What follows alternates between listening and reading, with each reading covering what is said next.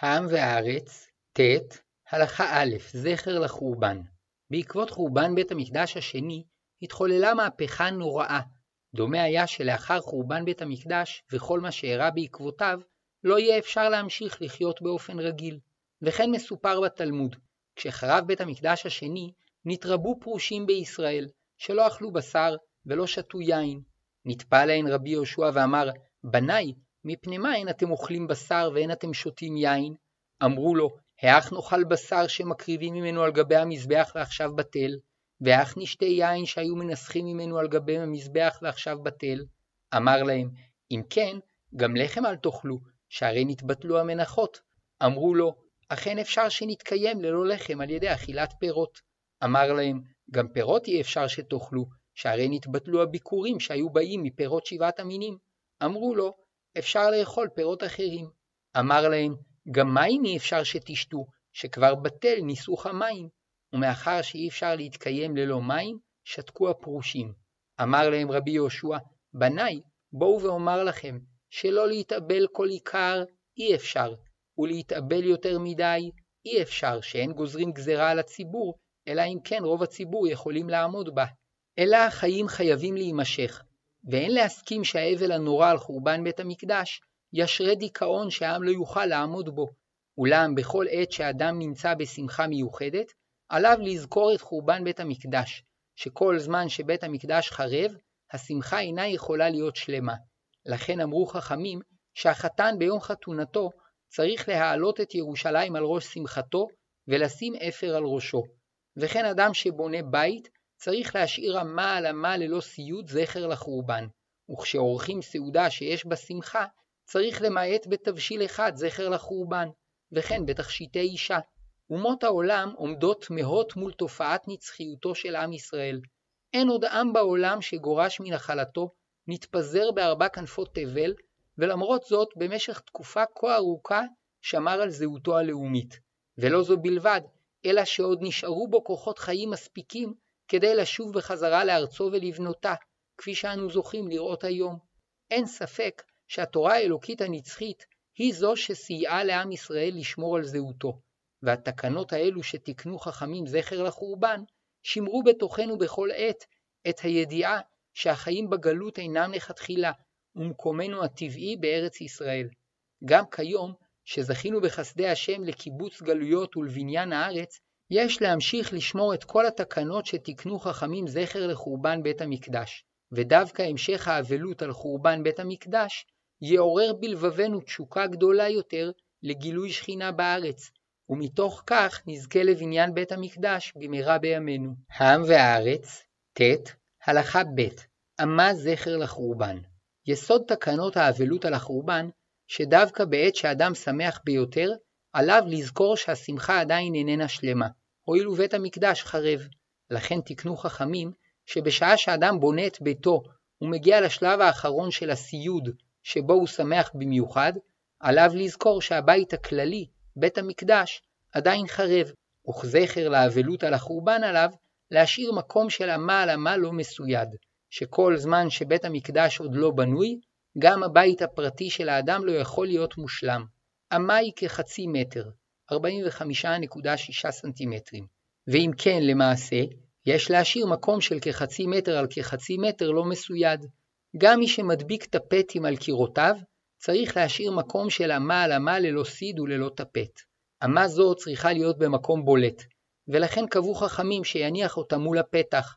ואומנם היו שהבינו שהכוונה היא מעל הפתח, כדי שיושבי הבית יראו אותה תמיד, אולם לדעת רוב הפוסקים, יש להשאיר את האמה מול הפתח, כדי שכל מי שייכנס לבית יוכל לראותה.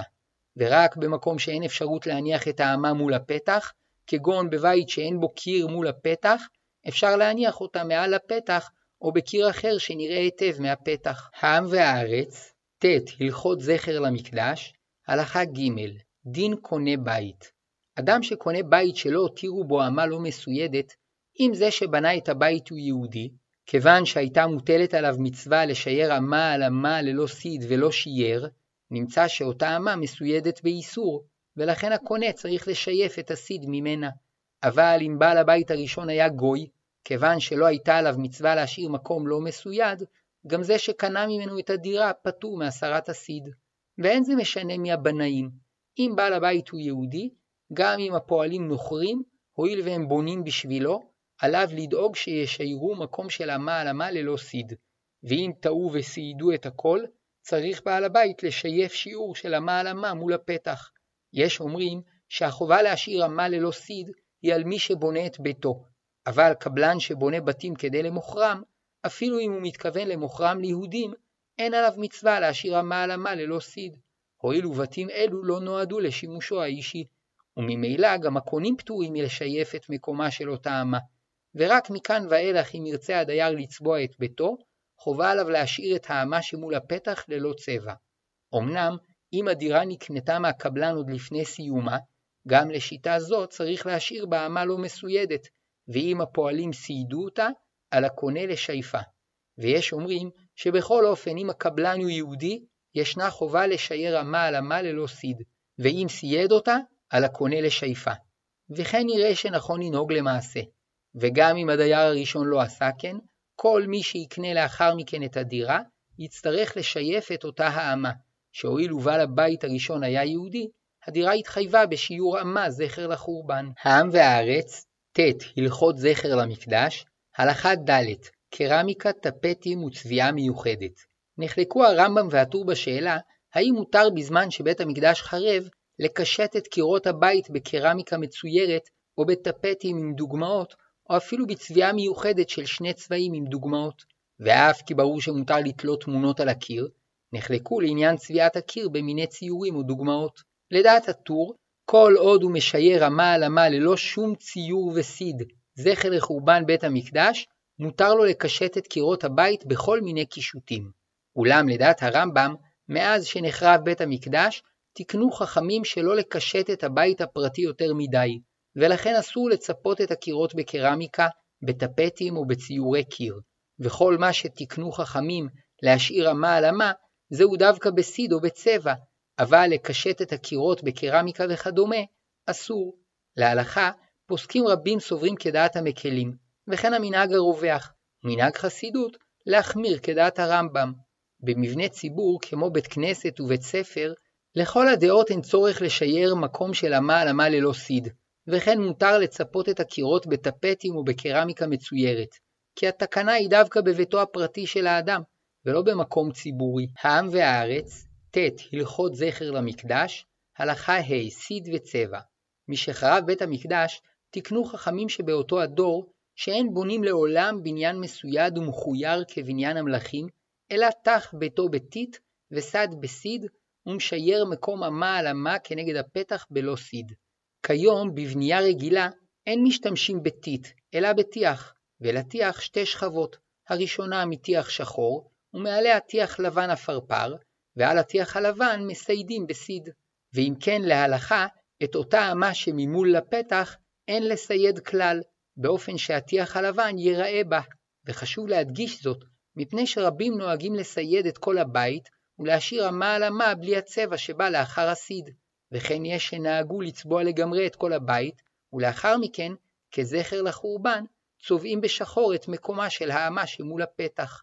אמנם למקלים בזה יש על מה לסמוך, ואין למחות כנגדם, כי יש מי שהסביר שעיקר התקנה הוא שיהיה ניכר שינוי באותה אמה זכר לחורבן, ולכן אם ניכר הבדל בין הצבע של כל הבית לאותה אמה שהיא רק מסוידת, או שצבעו אותה בשחור, יוצאים בזה, אבל לדעת רוב הפוסקים צריך לשייר אמה ללא צבע וללא סיד, כי אין מספיק שיהיה היכר כלשהו זכר לחורבן, אלא צריך שהבית יהיה לא גמור, והסיד הוא הגימור, ולכן אם בטעות סיידו את כל הבית ללא השארת אמה, ראוי לשייף את הסיד מאותה אמה כדי לחשוף את הטיח הלבן, ולא להסתפק בזה שבשלב הצבע ידלגו על אותה אמה.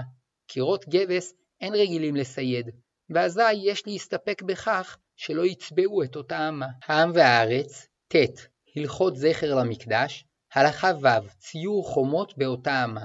ישנו מנהג ששורשו בטעות, שבמקום להניח אמה ללא סיוד, תולים מול הפתח תמונה של הר הבית, אבל ההלכה אין לעשות כן, כי התמונה אינה יכולה להחליף את תקנת חכמים שלא להשלים את ציוד הבית, ומי שרוצה להיעדר ולעשות איזה סימן שעל ידו יבין כל מי שנכנס לביתו את פשר האמה שאינה מסוידת, יתלה את התמונה של הר הבית מעל אותה אמה, או לצידה, וכן אפשר לכתוב מעל האמה את הפסוק אם אשכחך ירושלים תשכח ימיני. ויש שמשאירים את הטיח ללא סיד, וחורטים בטיח ציור של חומות, וכיוון שאין שם סיד, יוצאים בזה.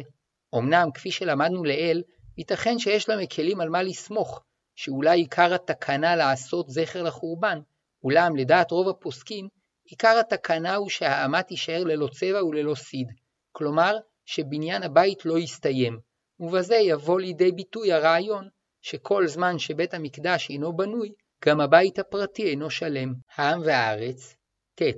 הלכות זכר למקדש, הלכה ז. עריכת שולחן ותכשיטי אישה.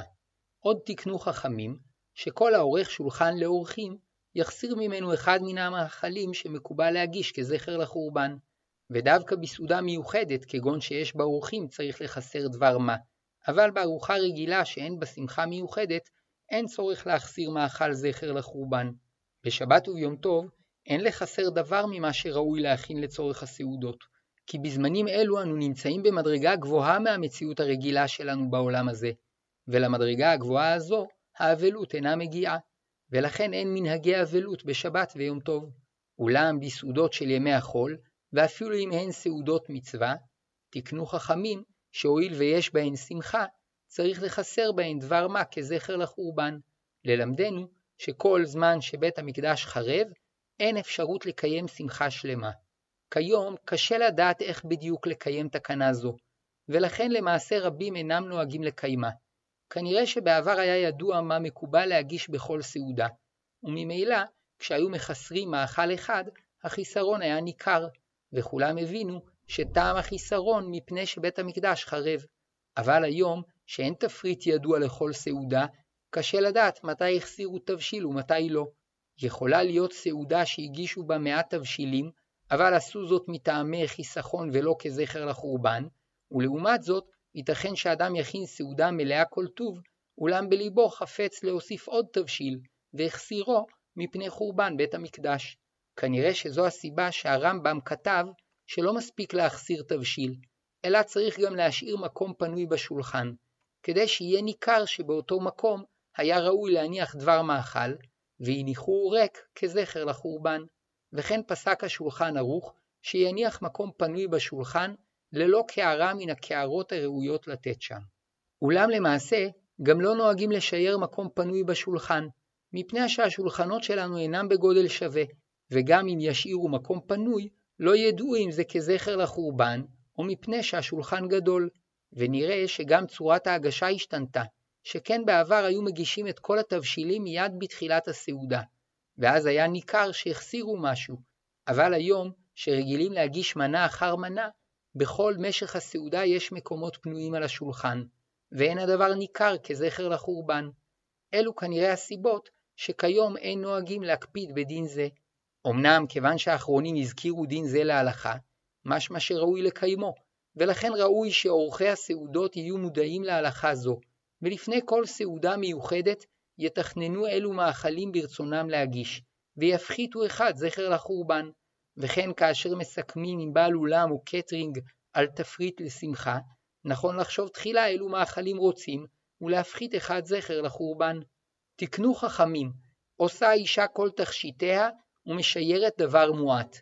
גם הלכה זו קשה לקיים בימינו, הואיל ואין מנהג קבוע כמה תכשיטים מקובל לענוד בכל אירוע, וממילא לא ניכר כאשר אישה מחסירה תכשיט אחד, ואף על פי כן נכון לקיים את ההלכה, ואישה שיש לה הרבה מיני תכשיטים לא תענוד את כולם בבת אחת, אלא בכל פעם תחסיר תכשיט אחד מאלה שרצתה להתקשט בהם עתה, כדי שתזכור את חורבן בית המקדש. העם והארץ, ט. הלכות זכר למקדש, הלכה ח' חתן וכלה. כשהחתן עושה אישה, לוקח אפר מקלה ונותן בראשו במקום הנחת תפילין. סמכו מנהג זה על הפסוק אם אשכחך ירושלים תשכח ימיני. תדבק לשוני לחיקי אם לא אזכרכי, אם לא אעלה את ירושלים על ראש שמחתי. הרי שבעת שאדם שמח, עליו לזכור את ירושלים ואת בית המקדש. מניחים את האפר במקום תפילין של ראש. התפילין מבטאות את האמונה וההתקשרות המיוחדת של ישראל להשם, ולכן התפילין הן הפאר של ישראל, והתפילין של ראש מבטאים את הקשר הזה לעין כל, וכאשר בית המקדש, שמגלה את הקשר המיוחד שבין כלל ישראל להשם, חרב, ההתקשרות שלנו להשם אינה שלמה, ובמקום הפאר יש להניח אפר. המנהג לשרוף נייר קטן ולהניח את אפרו בראש החתן. יש משתמשים לשם כך באפר של סיגריה, אולם כיוון שאסור לעשן משום בריאות, אין ראוי להשתמש באפר סיגריה. רבים נוהגים לשבור כוס מתחת לחופה, כדי למעט את השמחה ולהזכיר את האבלות על החורבן. ויש קהילות שלא נהגו בהן לשים אפר בראש החתן, ומסתפקים בשבירת הכוס בלבד, והעיקר שבכל חתונה יהיה סימן של אבלות זכר למקדש. כשבית המקדש היה קיים, היו רגילים לעטר את ראשו של החתן בכתר או בעטרה, אך לאחר החורבן נאסר הדבר, כי רק כשהמצנפת של הכהן הגדול על ראשו, אפשר שגם החתן יתעטר בכתר או בעטרה. אולם כשהוסרה המצנפת מראש הכהן הגדול, גם מראש החתנים צריכים להסיר את העטרות. וכן גזרו על עטרות הכלה, שכל עטרה שמניחים על ראשה של הכלה, אם היא עשויה מכסף או זהב, אסורה, אבל אם היא מבד מקושט, מותרת. ויש מחלוקת בין גדולי הראשונים, מה הדין בעטרה שעיקרה מבד, וקבועות במשבצות של כסף וזהב. יש אוסרים, ויש מתירים, והמנהג להקל. העם והארץ, ט. הלכות זכר למקדש, הלכה ט. שירה וכלי זמר. בעקבות חורבן המקדש, גזרו חכמים שלא לנגן בכלי זמר ושלא לשיר. נחלקו הפוסקים בהלכה זו. לדעת רמב"ם ושולחן ערוך, אסור לנגן ולשמוע כלי זמר לשם תענוג והנאה, ורק לצורך מצווה כמו בחתונה מותר, ובעת משתה היין גם שירה בפה אסורה, אבל השיר סתם מותר, וכן מותר לשיר בסעודה ששותים ביין, כי רק על שירה בשעה שמתקבצים לשם שתיית יין ומשקאות חריפים, גזרו, מפני ששתייה זו מביאה לשמחה יתרה, ואף להוללות. ולדעת רש"י ובעלי התוספות ורוב הראשונים, אין הבדל בין שירה לניגון בכלי זמר, ובכל מקרה, בעת משתה היין אסור גם לשיר וגם לנגן או לשמוע נגינה, אבל בשעה שלא שותים יין, או כששותים יין במסגרת סעודה, מותר לשיר ולנגן. וסייג אחד הוסיפו בעלי התוספות, שלא לשמוע כלי זמר במשך כל היום, כפי מנהג המלכים שרגילים שמנגנים לפניהם בעת שהם עומדים ובעת שהם שוכבים, מפני שכל זמן שבית המקדש חרב, ישנו צער בעולם, וכאשר מנגנים כל היום, מתעלמים מהצער על החורבן.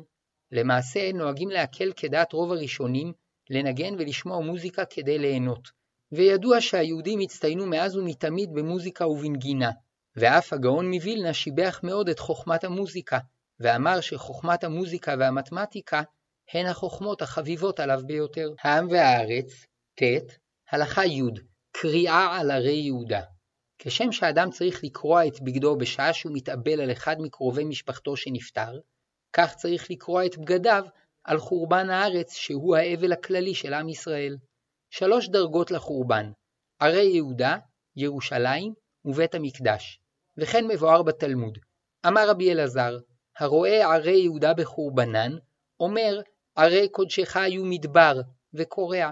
ירושלים בחורבנה, אומר ציון מדבר הייתה, ירושלים שממה, וקורע. בית המקדש בחורבנו, אומר בית קודשנו ותפארתנו אשר היללוך אבותינו, היה לשרפת אש, וכל מחמדנו היה לחורבה, וקורע. כלומר, אדם שהיה עולה לארץ, כשהיה מגיע לאחת מערי יהודה שנחרבו, היה קורע את הקריאה הראשונה, וכשהגיע לירושלים, היה קורע בשנית, וכשראה את מקום המקדש, היה קורע בשלישית, וכל קריאה היא באורך של טפח, 7.6 סנטימטרים, וקריאות אלו דינן כדין הקריאות החמורות שקוראים על אף ואם, שאסור לתקן אותן תיקון גמור, אלא שאם ירצה, יוכל לתופרן בתפירות שאינן ישרות. השאלה, האם גם לאחר שקמה מדינת ישראל וערי יהודה וירושלים חזרו ליישובן, צריך לקרוע את הקריאות הללו. כתב מרן רבי יוסף קארו בספרו בית יוסף, שהכל תלוי בשלטון, ולכן, כאשר השלטון ביד גויים, אף על פי שגרים בערי יהודה יהודים, הן נחשבות חרבות, ולדבריו הסכימו כל האחרונים, וכן כתב בעל המשנה ברורה, שאפילו אם יושבים בהן ישראל, כיוון שהישמעאלים הטורקים מושלים עליהן, נקראות חרבות. הרי שהכל תלוי בשלטון. לפיכך, משעה שקמה מדינת ישראל בה' באייר תש"ח, כל הערים שבריבונות מדינת ישראל כבר אינן נחשבות חרבות אלא בנויות. וכך דעת מרן הרב צבי יהודה הכהן קוק זצ"ל, וכך שמעתי שפסק גם הגאון רבי שלמה זלמן אוירבך זצ"ל. אבל על ערים שעוד לא היו בריבונות ישראל בעת הקמת המדינה, היה צריך לקרוע. העם והארץ, ט. הלכה י"א קריאה בזמן הזה על ירושלים ובית המקדש.